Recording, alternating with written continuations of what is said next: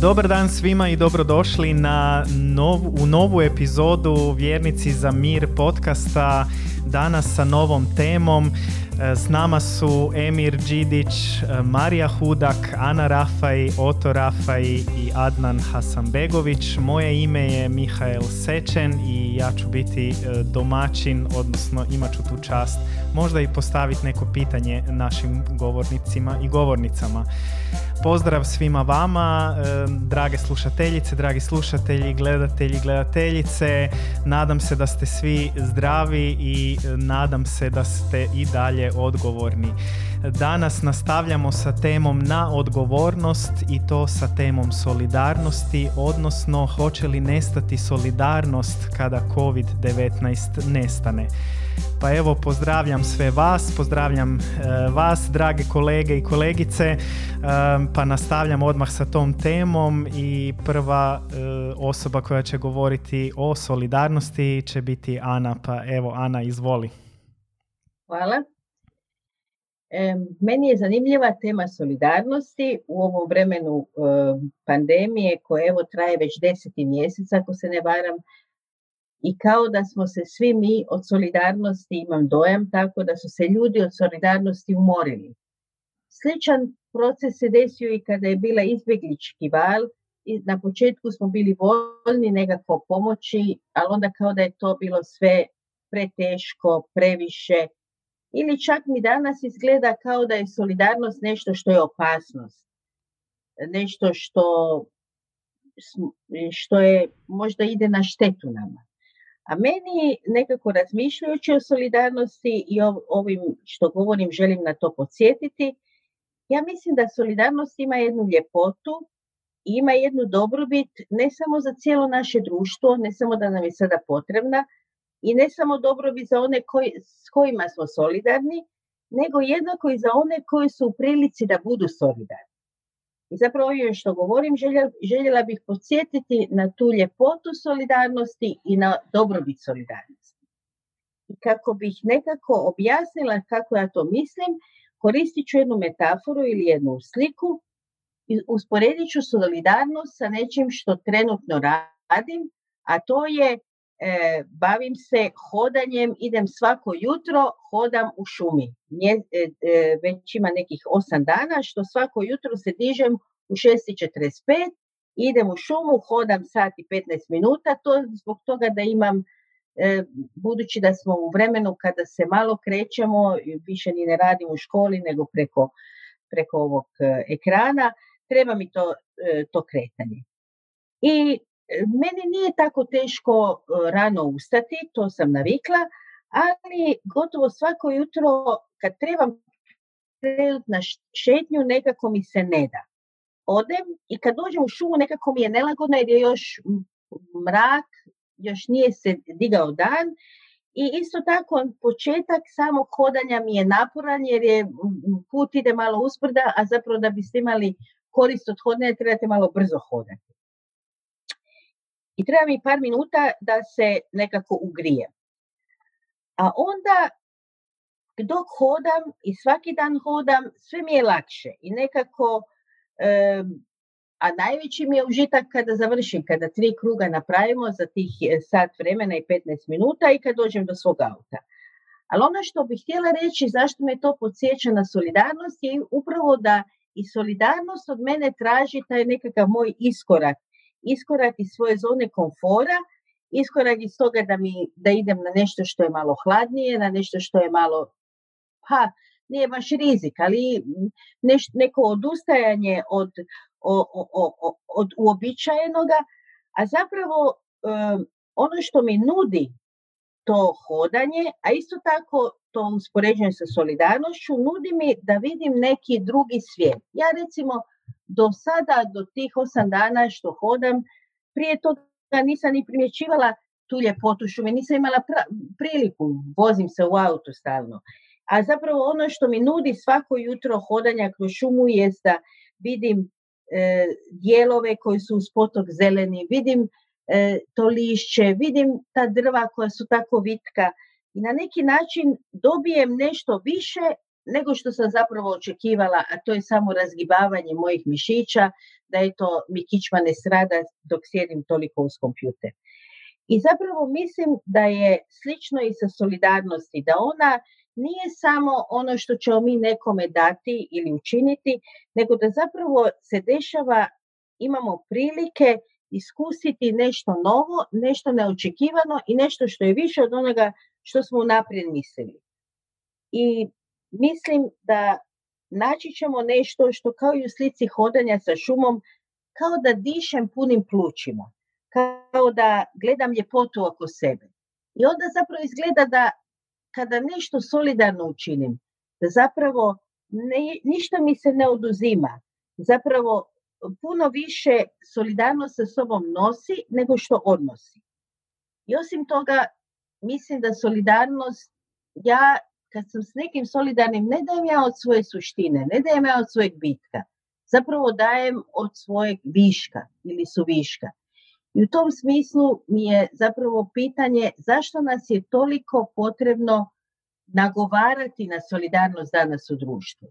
Ako znamo da je ona nešto što nam daje više nego što oduzima i ako znamo da zapravo mi ne dajemo tako puno, nego zapravo dajemo nešto što i onako ga imamo u izobi. Hvala Ana. Evo idemo odmah e, na Emira. Emire, što ti imaš za reći o solidarnosti? Hvala lijepo.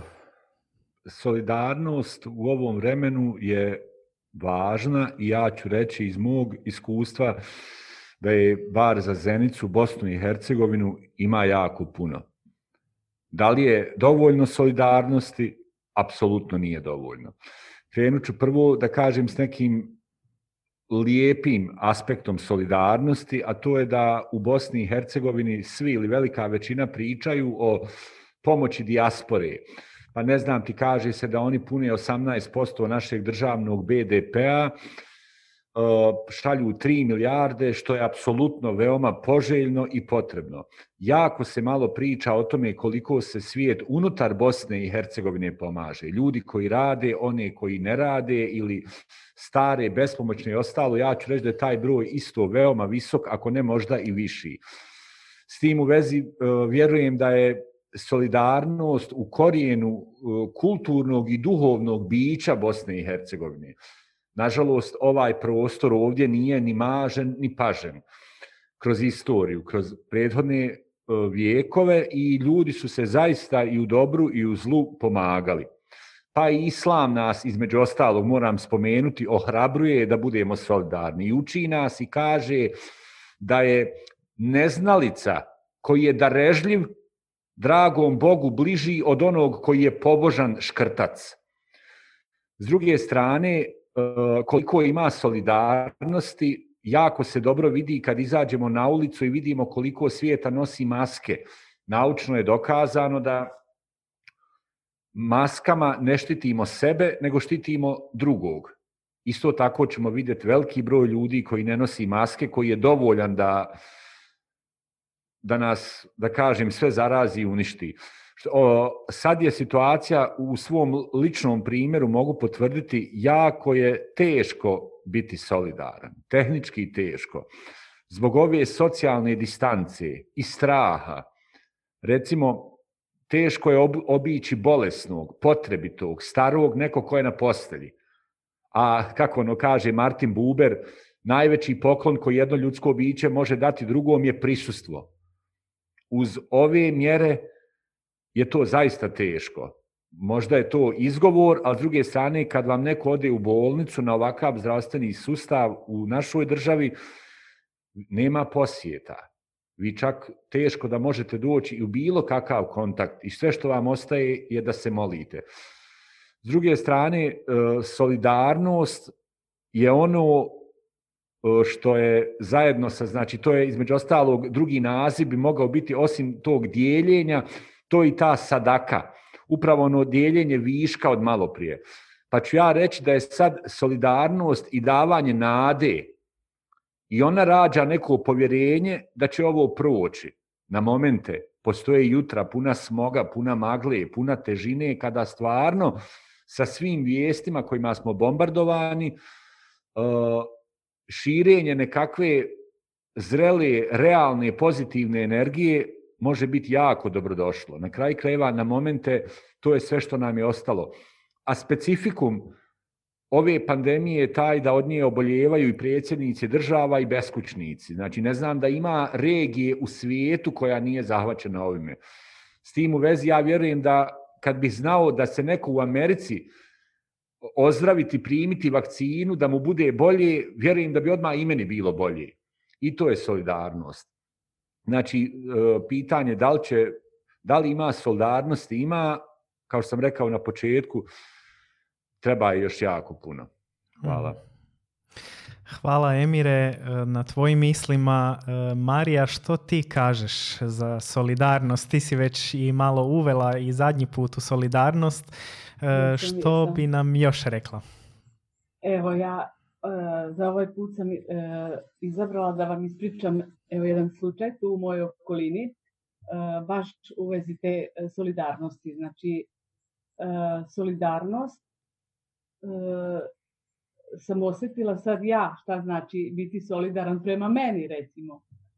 E, znači e, ovdje gdje ja živim u mom kraju nalazi se pa jedan rukavac Dunava, tako da kažem, jel, ovaj, e, mjesto gdje zalazi Dunav, jel, u, ima jedna šumica i tako kao neki park. E sad, smo se mi e, organizovali tu jedna grupa, tako reći, ajde grupa građana, da probamo e, da zaštitimo taj deo e, prirode, pošto smo saznali iz od pouzdanih izvora da će tu da se gradi novi sad na vodi. Znači, i to je dosta realno da će to tako i biti, ali eto mi jedna grupa građana uglavnom tu koji živimo blizu u ovom kraju Novog Sada, probali smo da se organizujemo, da probamo da zaštitimo uh, tu prirodu, jer to je stvarno pravi rezervat prirode. Ja tu često odlazim, to je vrlo blizu moje kuće, isto tako kao što je Ana ispričala da koristi ove dane, provodimo svi kod kuće, jel, u stvari većina nas, tako i ja već duže vreme radim od kuće i onda koristim taj deo uh, da, da odem u, u, u tu pri, prirodu. Mislim, stvarno puno znači, a saznali smo da će ubrzo biti gradilište. Znači, e, pokušavamo da sačuvamo taj deo, a to ćemo uspeti samo na taj način ako nas bude dovoljno e, puno i ako budemo dovoljno jaki i uporni. Jel? E sad, ja sam baš na konto toga sam osetila da se mnogi još gra, e, grupe priključuju to, toj našoj akciji, što ja doživljavam kao da su solidarni e, prema nama, jer mislila sam da to neće baš imati odjeka u, u, u društvu, jer mislim, koga, znaš, svako živi u svom kraju, svako kro, svoj kraj zna i bori se za svoje, za neko tam, za ne, nešto tamo što nije blizu mene, pa nije meni briga, jer nek se oni bore tamo za, za to da im opstane. I baš sam osjetila onako da to uzima maha i da skupljamo potpise, uh, mislim, potpisuje se peticija, onda imamo parolu, onu našu star, u, u duhu nas no, novosađana, vidi Gari ne može, tako eto, u, u, u tom nekom smislu. Malo sam sad skrenula tu solidarnost da se odmaknemo od, te korone i od E, da evo ima i nešto me ovih dana navelo na to razmišljanje u vezi solidarnosti.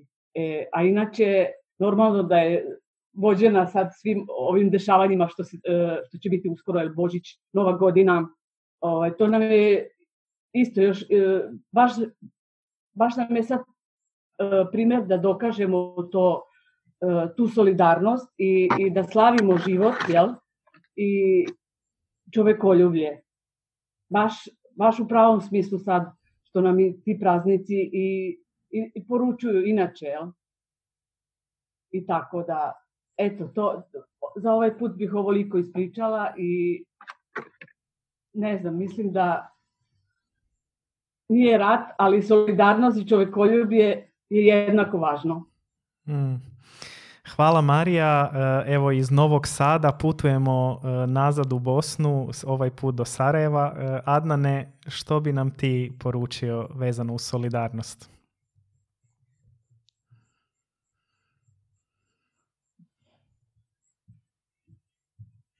Ključi se. Pardon. Hvala Mihajle i ostalima, pozdrav.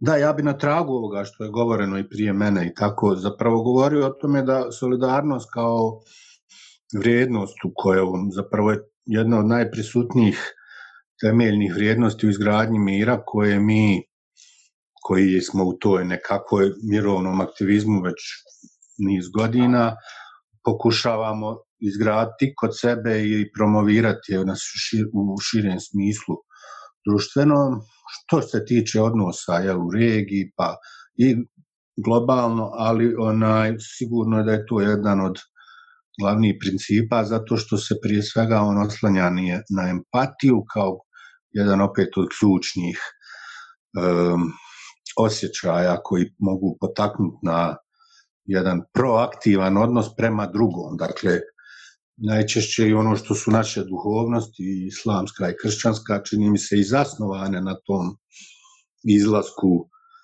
od sebe, od sebičnog ka drugom, zapravo kad se trudiš da pomogneš drugom, ono što je Emir govorio u islamu je tako zapravo se bez tog činjenja dobrih dijela koje prije svega se odnosi na to pomaganje drugima, slabijima, ugroženima, starima, unutar svoje obitelji, a i onda i na širu zajednicu. Ono što meni je sad tokom ove pandemije zapravo pokazalo da smo mi prilično u nedostatku solidarnosti i bili, sad kako vi s čime mjerim, ono što ja imam iskustvo kada je ta solidarnost uvijek je ona bila u deficitu, ona nikad, pretpostavljam, ni ne može u nekom društvu biti dominantna, zato što nekako tako ljudska zajednica pardon, od vajka nas ovaj, funkcioniše. Tako da, vrlo je bitno da se rijemo protiv toga što nam je mainstream, kako se to kaže, zajednica još uvijek u tom nekom sebičnom foldu, svi smo se o sebi zabavili, svako nekako se bori sam. Te grupe nekakve su, su koje bi trebala postojati solidarnost i one su nekako sve manje. Čini mi se da taj individualizam i kontra tog grupnih dinamika, našto to što smo imali jako loše iskustva s tim identitetskim grupama, vjerskim i nacionalnim, tu na Balkanu, pa onda se danas i onda ono što je možda bilo dobro u tome nekako e, dovodi do toga da ljudi više gube osjećaj povezanosti s grupom. Mislim, to ili popri, ta grupna dinamika popri neki maligni oblik koji onda ide dotle da ide u nacionalizam političkom smislu, a u vrijeme pandemije ide na to da se prije svega brinem ili samo za svoju grupu ili eventualno čak i to onda se razvijaju razni koncepti nepovjerenja prema institucijama i tako dalje, onda neće ljudi nek vakcine da primaju, ne vjeruju to, propagandno su izloženi raznim utjecajima. Ne bi sad uh, previše ovaj da crnim, ali moj osjećaj da je jako bitno ukazati na te probleme solidarnosti koja je definitivno po mom nekom osjećaju u deficitu i stoga što je taj komšiluk kod nas u Bosni koji je nekad bio ne znam, nija dio našeg kulturnog identiteta, danas to sve više opet nestaje. Baš je nedavno su nađene dvije stare gospođe, sestre koje su živjele zajedno, su umrle mjesecima, ležale, nije niko ni skonto su umrle, mislim da je to u Mostaru bilo. To me podsjetilo na to koliko je moguće da se to danas dešava, jer ljudi ni ne znaju ko živi do njih. Tako da i to je jedan pokazatelj koliko smo solidarni i tako. E, ono što sam još htio možda dodati, neko je to već spominjao, da Luana što je govorila onaj, kako zapravo ta solidarnost ne, nema je, a koliko je blago, svi bi trčali za njom, kako bi rekao. Kad ti znaš kako je lijepo dijeliti nešto, kad možeš pomoći drugom, koliko ti ne samo pravo da ne gubiš, nego da se bogatiš u tome i u metafizičkom zapravo smislu naročito i u materijalnom tog nekog solidarnog osjećaja međuljudske povezanosti, empatije. Tako da potpuno mi je bitno da vjerske, mi kao vjernici, aktivisti stalno potičemo i sebe i druge upravo na to i sa tih pozicija, znači ne samo solidarnost kao neki abstraktan pojam, nego je to nešto što je kod nas vrlo utemeljeno u, u, u, u čak u onom prvom sloju vjerskom, to svak zna, koji malo pozna vjeru, naći će te poticaje o kojima je govoren u svetim tekstovima i predajama. Hvala Adnane. Toliko za sad. Hvala ti Adnane. Oto, idemo k tebi. Što imaš ti za reći? Čudo tehnologije, pa se vraćamo u Zagreb i ne čujemo te. Molim te, zvuk uključi. e, evo, sad se čujemo, ja se nadam.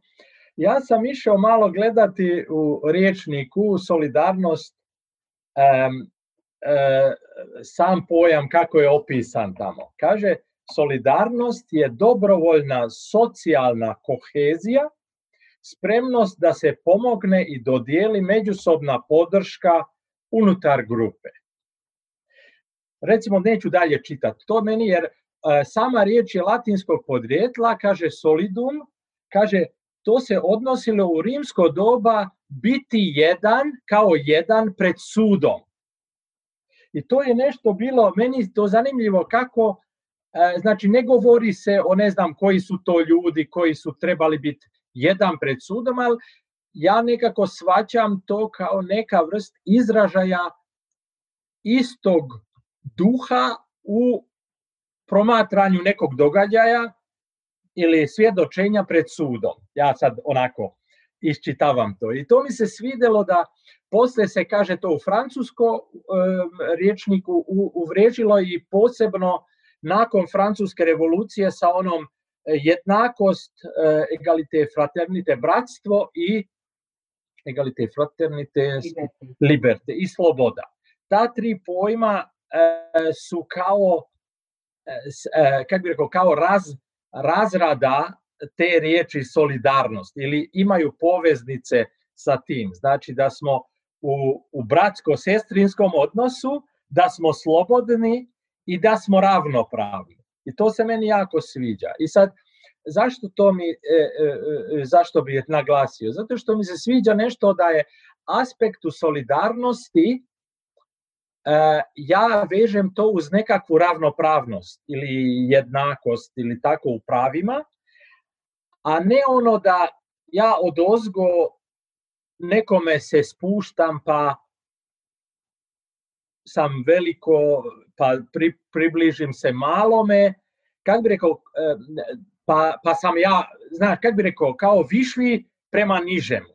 E sad, kako, meni je važno kako zadržati tu ravnopravan pogled, pa kad e, realno i nije status, recimo, materijalni status, ja kad imam i dajem onome ko nema, to je već sama, sama situacija takva da me vuče prema neravnopravnosti, da tako kažem, ja se onda osjećam veći prema manjemu. E sad, kako zapravo zadržati taj duh ravnopravnosti, bez obzira što u materijalnom ja to radim, ali e, često se desi da ti ljudi koji u materijalnoj nevolji su duhovno jaki ili šta znam, sretneš čovjeka, njega ne, ne slomi materijalna nevolja ili tako, nego baš je, baš je jak u tom. I sad kako primijetiti to da, da smo upućeni jedan na drugog u raznim aspektima. Znači držati tu svijest ravnopravnosti i slobode u svako doba.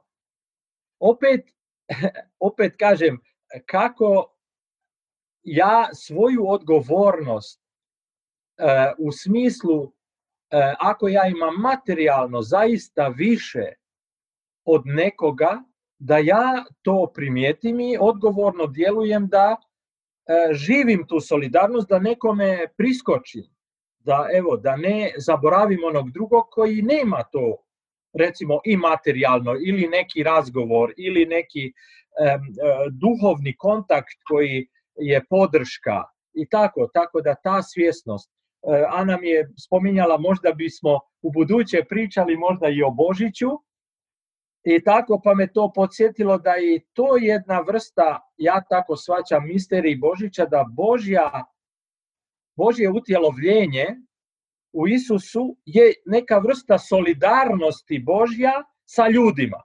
Toliko je stalo Bogu e, do nas ljudi da je on htio biti jedan od nas. To je kršćanski misterij, da tako kažem, kršćan spada u suštinu kršćanske vjere i to se meni jako sviđa zapravo, da, da hoće biti neko koji je opet veći od mene, biti kao ja, a da me povuče da ja imam pogled posle Božića, da tako kažem, shvativši Božić, kao e, da i ja vidim svakog pored mene kao jako važnog za kojeg bi se trebao ja založiti, uskočiti, dijeliti tu sudbinu i tako.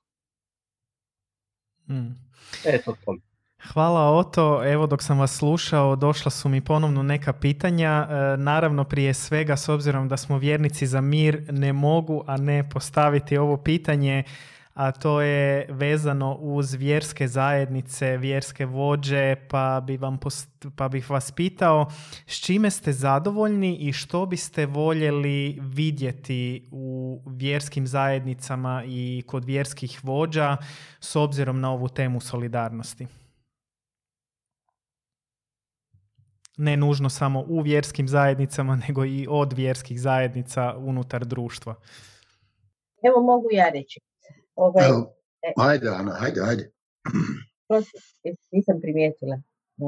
E, danas smo baš čitali u jednom njemačkom vjerskom časopisu o jednom biskupu u Kölnu koji je dosta ovako konzervativan i tako, a opet on ima tu jednu moment solidarnost, znači sa tom konzervativizmom se ja sa njim ne slažem, ali ono što mi imponira, odnosno mi se sviđa kod njega, što mi je uzor, on je recimo, uh, kad je, što smo rekli, kad su došli... Uh, prošlih godina. Uh, I se za, za zapravo besnike i za izbjeglice i za založio se za to da dobiju krov nad glavom, znači dao je prostorije sjemeništa da bi ti ljudi unutra ušli. Znači, ono što mi se sviđa u tom postupku i što mi je uzor za ponašanje je da ti nešto pošteno daš ljudima, ne samo onako malo neke mrvice, pa da sam pred sobom i pred drugima si čist, to bih voljela da i dalje imaju naše vjerske zajednice. Ja dolazim iz katoličke crkve koja je bogata crkva, voljela bih da ona svoje bogatstvo što više dijeli sa ljudima i da što manje ima toga zlata nagomilanog za moje shvaćanje ne što nije u skladu s evanđeljem. Znači želim da, zapravo mogu se sjetiti i davnog primjera iz Latinske Amerike gdje je biskup Brazila isto tako svoj čitav dvor podijelio sa ljudima koji nemaju krov nad glavom. Mene to zanima. Zanima me da moja vjerska zajednica se mijenja tako da ne, da bude, da kažem afirmativno, siromašna sa siromašnima. Da, da zapravo svoje bogatstvo materijalno, baš materijalno mislim bogatstvo, dijeli.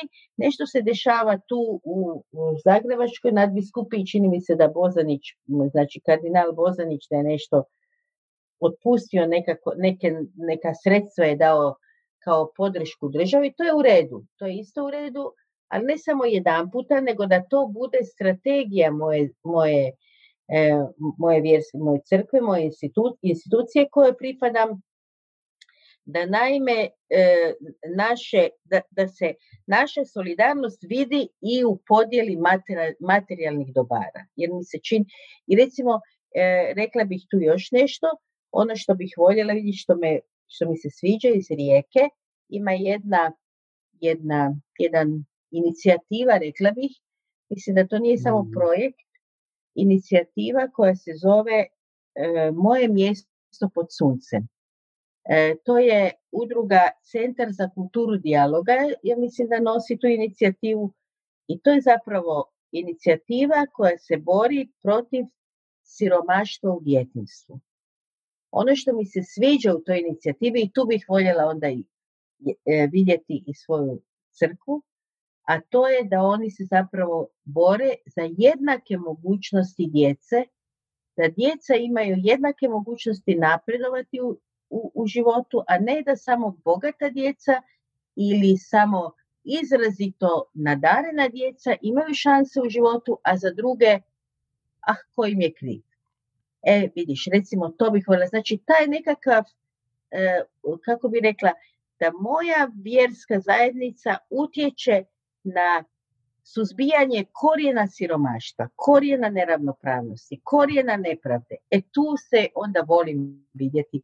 I mislim da mi imamo i svoje duhovnosti i tekako i poticaja i za razvoj naših kreativnih ideja i snage i za izdržljivost da se ne desi ovo o čemu sam govorila da smo umorni od solidarnosti. Cijeli život trebamo biti solidarni, ne samo kad nam dođe netko koji je potreban. Negdje si moramo naći izvore gdje ćemo se odmoriti, gdje ćemo naći e, izvore za svoju energiju da ju imamo, ali cijeli život trebamo biti solidarni. Ne samo kad je frka, kad je pandemija i tako. Hvala Ana. E, Adnane, izvoli.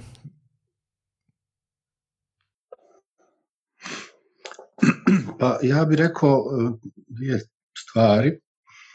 Jedna je da meni se generalno djelovanje vjerskih zajednica, govorim sad u Bosni, recimo jako sporo ili nikako pomiče ka tom opštem njihovom etičkom djelovanju. Ima pojedinaca unutar struktura ili ono, sveštenika i mama i tako dalje, koji nešto drugačije, čini mi se da taj glavni neki diskurs je problemu širih razmjera, što bi se reklo ne samo po pitanju solidarnosti, postoje nekakvi socijalni programi naravno koji oni imaju po nekom svom defaultu tog pomaganja, ne znam, siromašnih u manjoj ili većoj mjeri, u svojoj ili većoj široj zajednici. Neki su čak pokazali dosta dobre, što se tiče islamske zajednice, odnos prema migrantima, ovim trenutnoj krizi.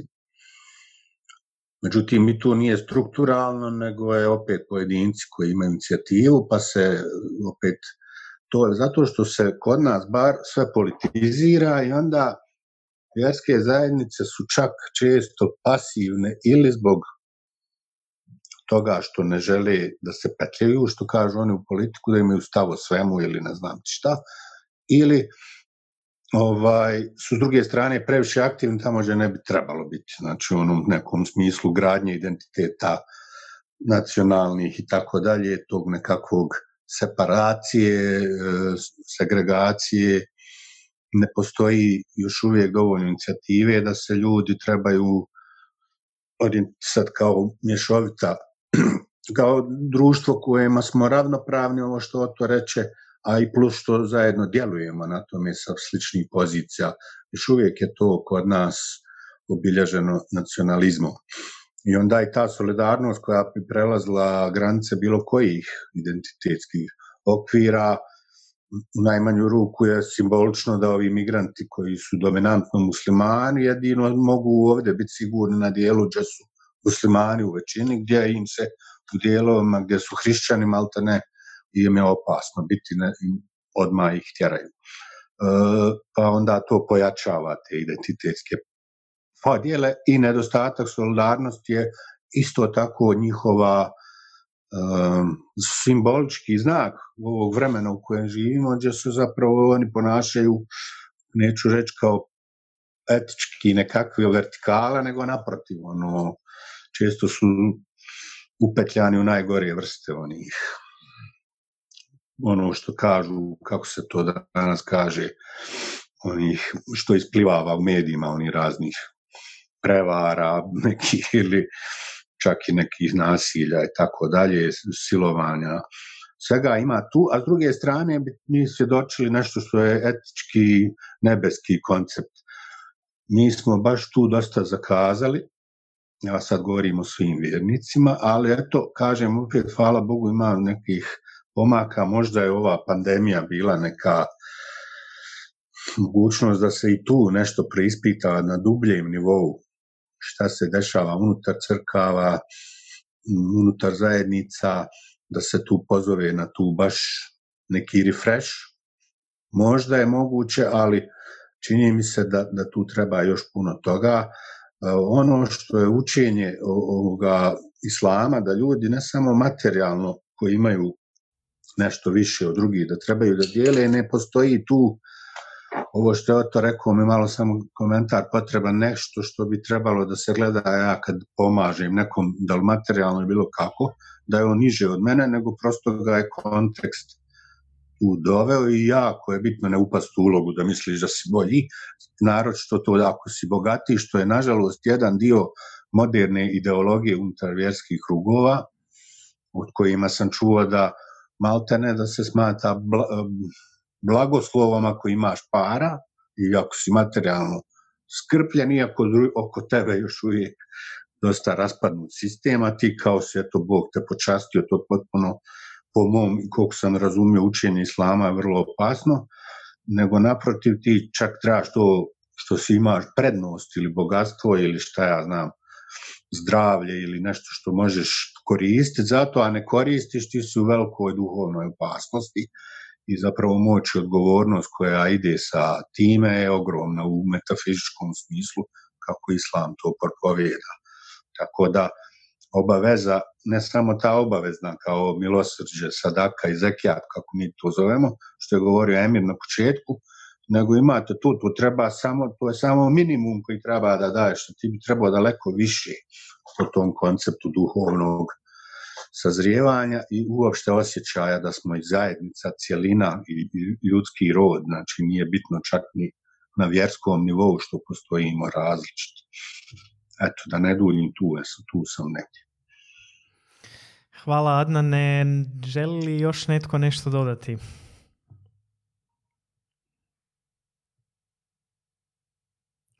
Ok, onda krećemo još na uh, jedno pitanje koje imam.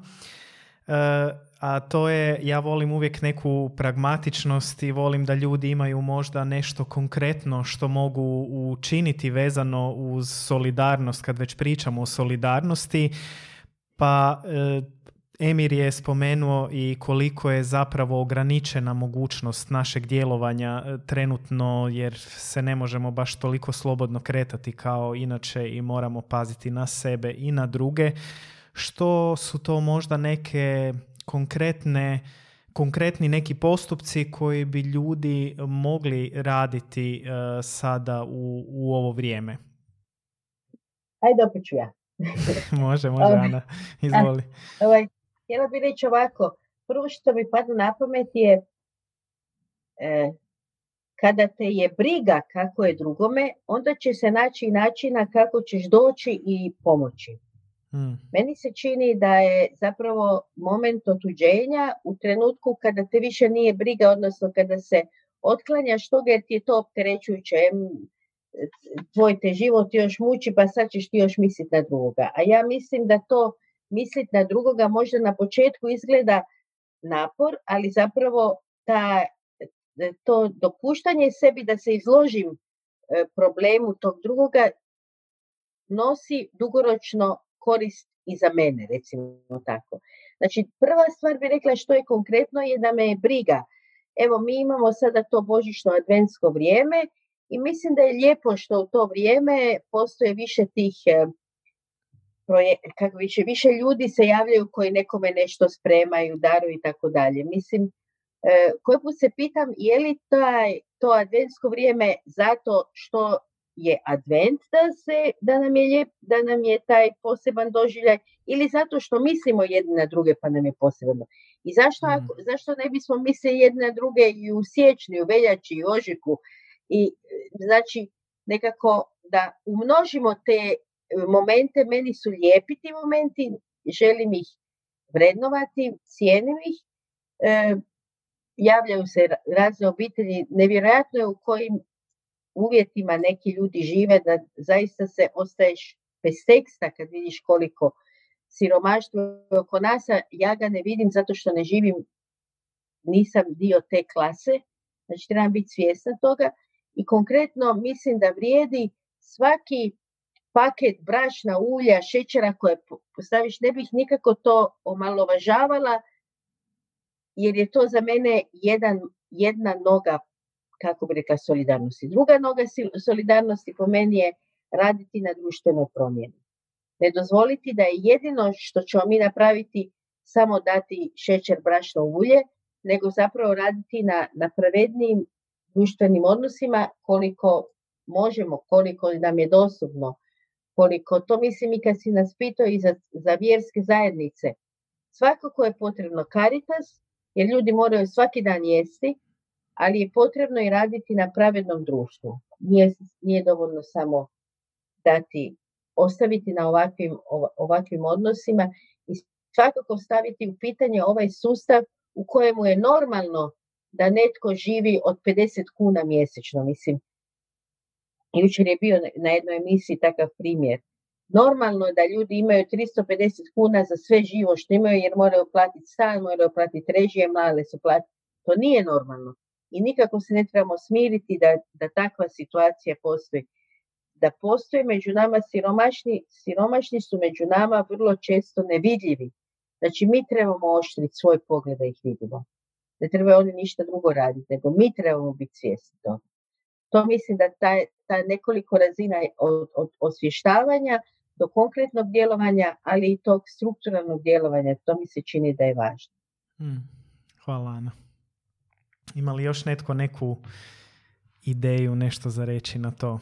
Kako biti solidaran u ovo vrijeme? Pa, meni, ja ću nadovezati se, e, prije par dana je bio sam vidio reportažu o jednom kao malom dućančiću, karitativnom dućančiću koji vode naši prijatelji Janet i Tomislav.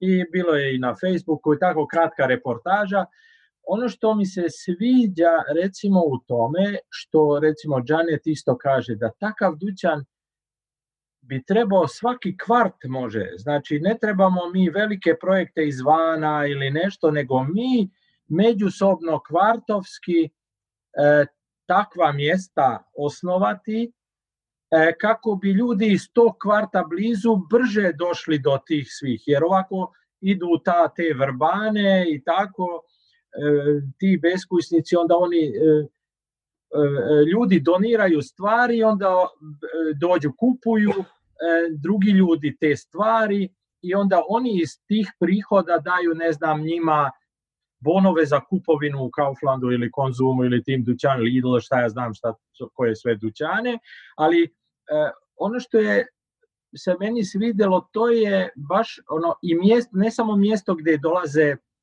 ne znam, kupovati, da, darivat, nego ljudi tu dođu, na, da tako kažem, na, na druženje, na malo kavicu. Sad je to teže naravno sa koronom, dok je e, se pred e, dućanom, e, kad je lijepo vrijeme, ima prostora, ima klupa, tako da se može vani na distanci, da tako kažem, kafenisati, piti kavu i razgovarati, i tako to je sad teže jer je mali dućančić i onda to, ali to samo mi se e, taj karitativni element moglo bi se da tako kažem ne tako ne znam Karitas Zagrebačke nadbiskupije nego baš tako kvartovski to mi se svidjelo u njihovoj poruci da se može to probati kvartovski riješiti, da tako kažemo, e, jer svugdje ima i onda ne, ne dođe na jedan e, dućančić sva nevolja, nego se podijeli volontiraju ljudi iz kvarta e, koji su tu i tako, to mi se baš svidjelo. Tako da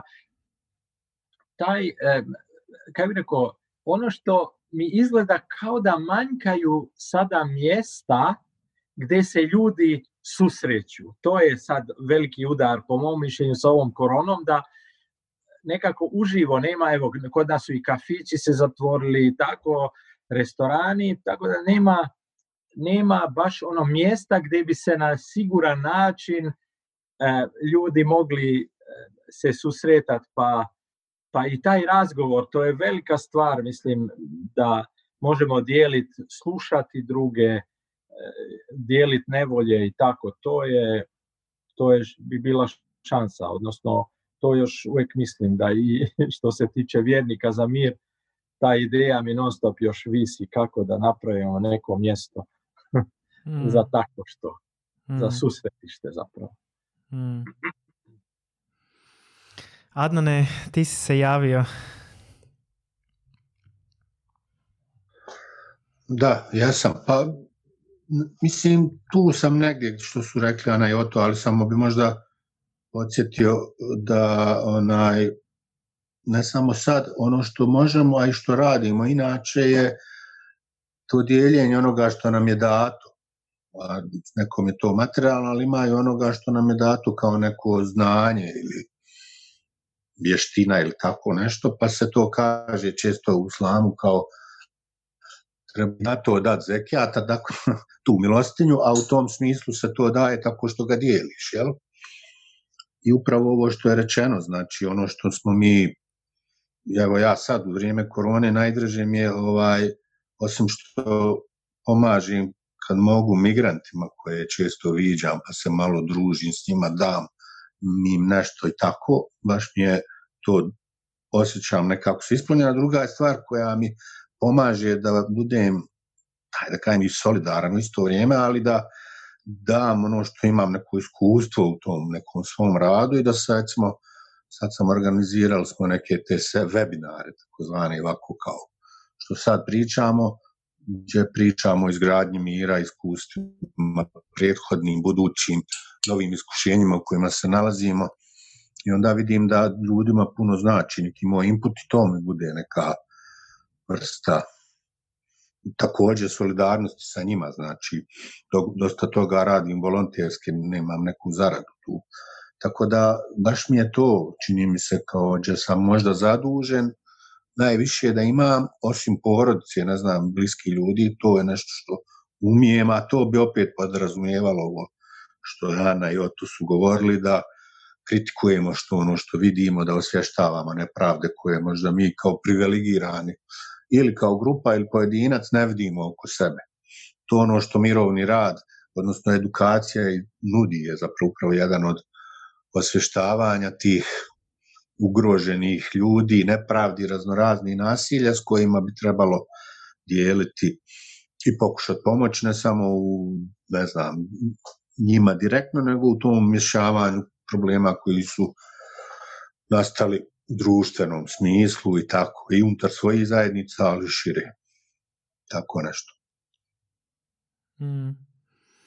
Hvala Adnane. E, Marija, izvoli.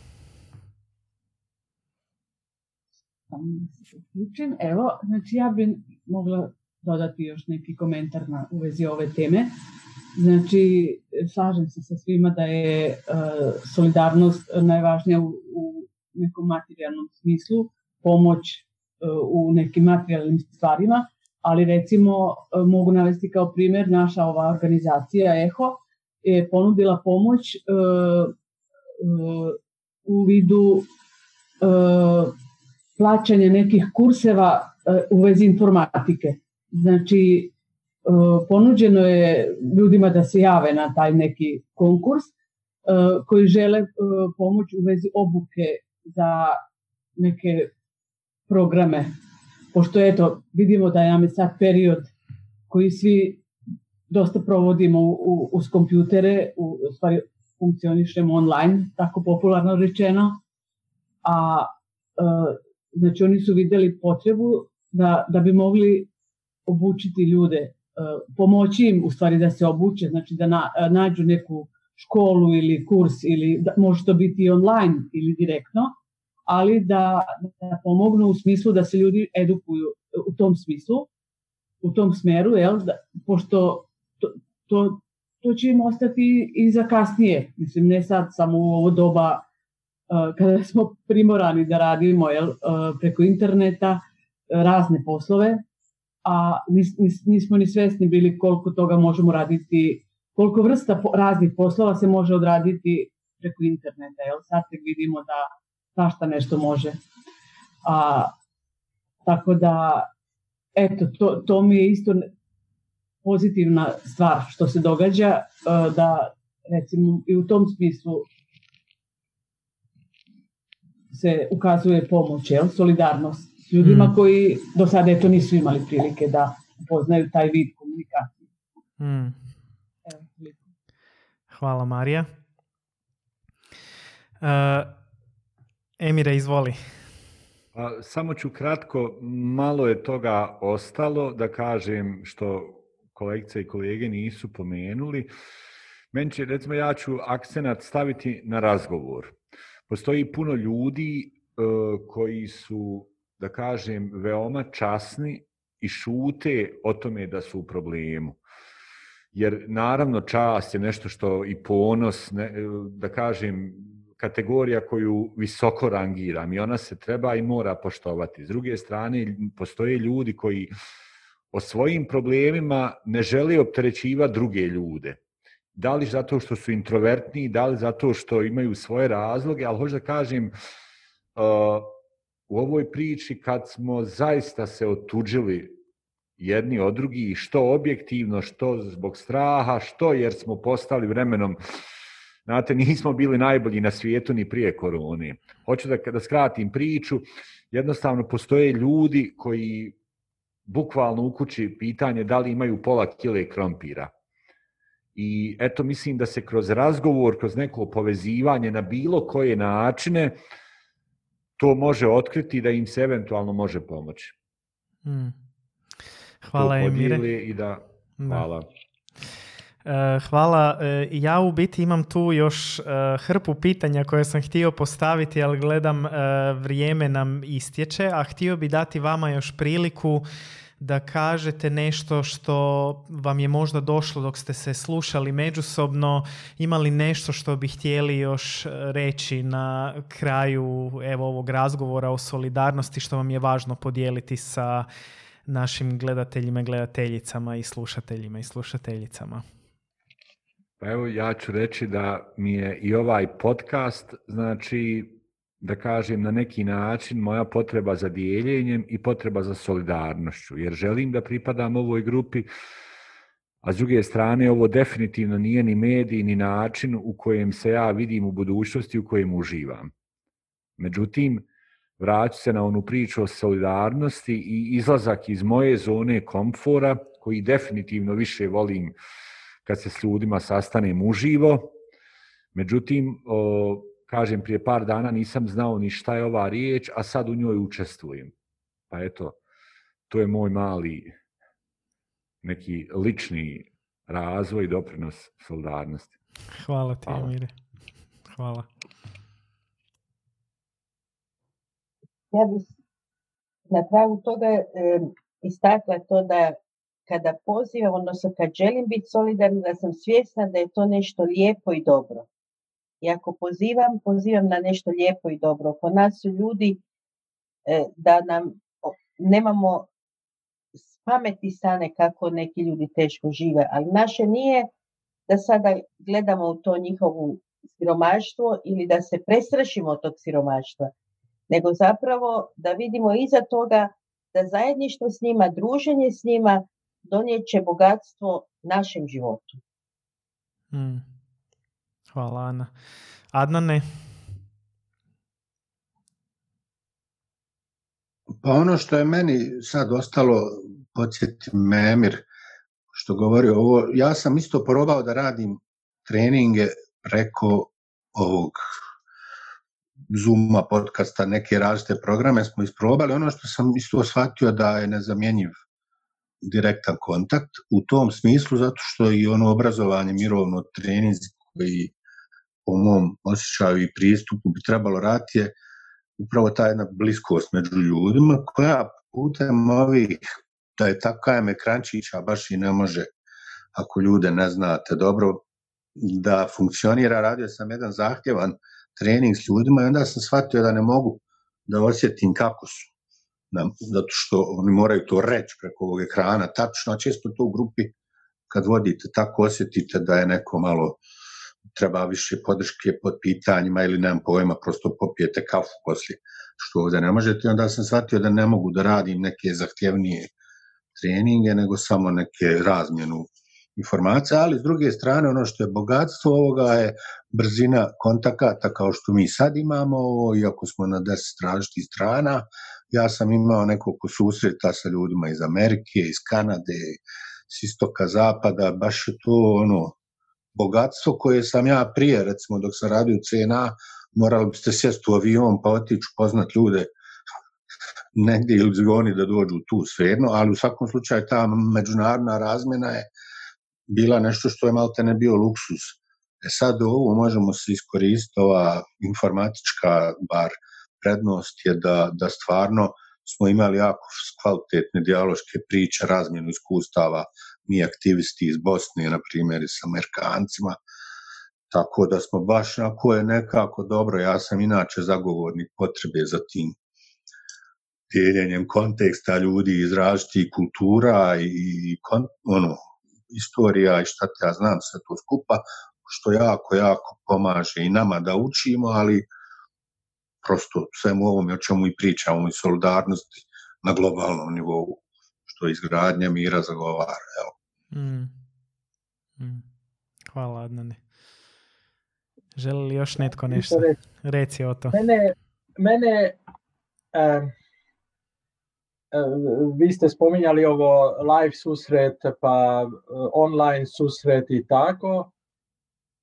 Ja, moja asocijacija je da mogu neke ovake poruke poslati ili slušati druge koje oni imaju poruke za ovo vrijeme ili koje vrednote. Jest to je vrijedna stvar i tako, a ono što je Adnan spominjao, taj direktni kontakt i Emir isto spominjao, mislim i Ana, radi se o tom direktnom koji je za mene ipak nezamjenjiva stvar kao i u solidarnosti, ni, e, kako bi rekao, da sad online, kako ću biti solidaran online s nekim? Onaj koji izrazi da hoće razgovor, tu mogu biti. Ali druge forme su sve uskraćene pomoću online modusa. I to me podsjeća da i na moju jednu vrstu nemoći i jedne vrste strepnje koje vežem uz ono što kažu aboriđine u bilo kojem kulturama područja Australije, Amerike i tako, koji su sa svojim pogledom na život bili pregaženi od, da tako nazovem, monoteističkih religija. Tako, koji put ja imam jednu vrstu strepnje sa ovim načinom, možda mi, mirotvorci koji jašemo na pojmu susreta i to ćemo završiti u nekakvom rezervatu i tako tuda ćemo neke poruke poslati možda i tako. Tako to me malo podsjetilo e, baš kolika ta kulturološke stvari smo spremni kao čovječanstvo pregaziti. I sad kako ja da izdržim da bez mržnje prema tome živim i dalje, trudim se svjedočiti ono što mi je važno, živi ono što ti je kao kakvu promjenu želiš u svijetu, ali eto to mi je onak sjedi mi kao kao kamenčić u cipeli, ok, kako će ovo se nastaviti? Mm. Mm. Možda je e, jedna stvar koja će nas spasiti to da je ipak jedna od temeljnih ljudskih potreba da budemo i dodirnuti od drugih ljudi i da imamo zagrljaj i taj neposredni kontakt pa se nadam da nećemo e, ostati na tome gdje ćemo se samo gledati preko ekrana sa malim kvadratićima. Um, ne znam da li netko još nije tko bi želio dodati još nešto na kraju Eto, meni ostaje samo da se složim sa svima vama, da je normalno, ja sam eto e, zadnja e, stigla u, u vaše društvo, jel? ali tako da sam vrlo malo uh, mogla uh, osjetiti tu, to, tu prednost konkretnog uh, susreta, ali nadam se da će, da će se ipak ovo kad završiti, da ćemo ponoviti naše druženje na direktnim susretima, a ne ovako. Mm. Za sad je dobro i ovako da možemo da budemo u kontaktu. Mm. Hvala Marija, e, hvala vama svima ostalima na vašim riječima i mislima koje ste podijelili. Evo nešto što svakako ja nosim e, sa sobom i što možda želim e, ponoviti je nešto da solidarnost nije samo nešto što će biti na korist drugima nego i meni osobno i često spominjemo neke velike stvari, ali možda ni ne morate napraviti neku veliku stvar da budete solidarni, nego možete već i prvom susjedu, susjedi uh, učiniti neko dobro, uh, pa makar i sa telefonskim pozivom i pitati uh, kako su. Kako je Emir naglasio razgovor koliko je bitan, a i ja osobno sve više u svom radu čujem koliko ljudi je zapravo depresivno u ovom razdoblju jer nemaju tog neposrednog kontakta i koliko se osjećaju usamljeno. Hvala vam svima na pažnji, drage slušatelji. Hvala hvala vama dragi gledatelji, gledateljice, slušatelji, slušateljice. Mi ćemo se svakako nastaviti sa ovim podcastom. U prvom mjesecu dolazimo sa sljedećom temom. Ako se ne varam, nešto smo e, rekli da bi razgovarali o povjerenju, no više o tome u sljedećoj epizodi. Do tada, eto, svima pozdrav od mene i svih nas. Bog!